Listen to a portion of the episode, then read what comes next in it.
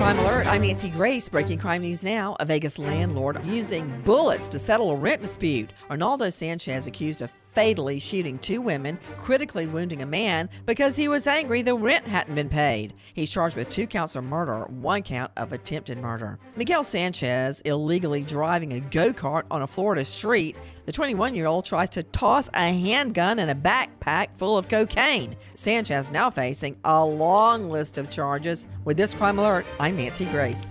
Oh, according to research, 82% of people remember radio ads. So, 82% of you listening will remember that this is an ad for ZipRecruiter. 82% of you will note that if you're hiring, ZipRecruiter finds qualified people for your job. In fact, 4 out of 5 employers who post on ZipRecruiter get a quality candidate within the first day. And 82% of you will remember that you can try ZipRecruiter for free, but you have to go to ziprecruiter.com slash free. Yes, free. Again, that's ziprecruiter.com slash free.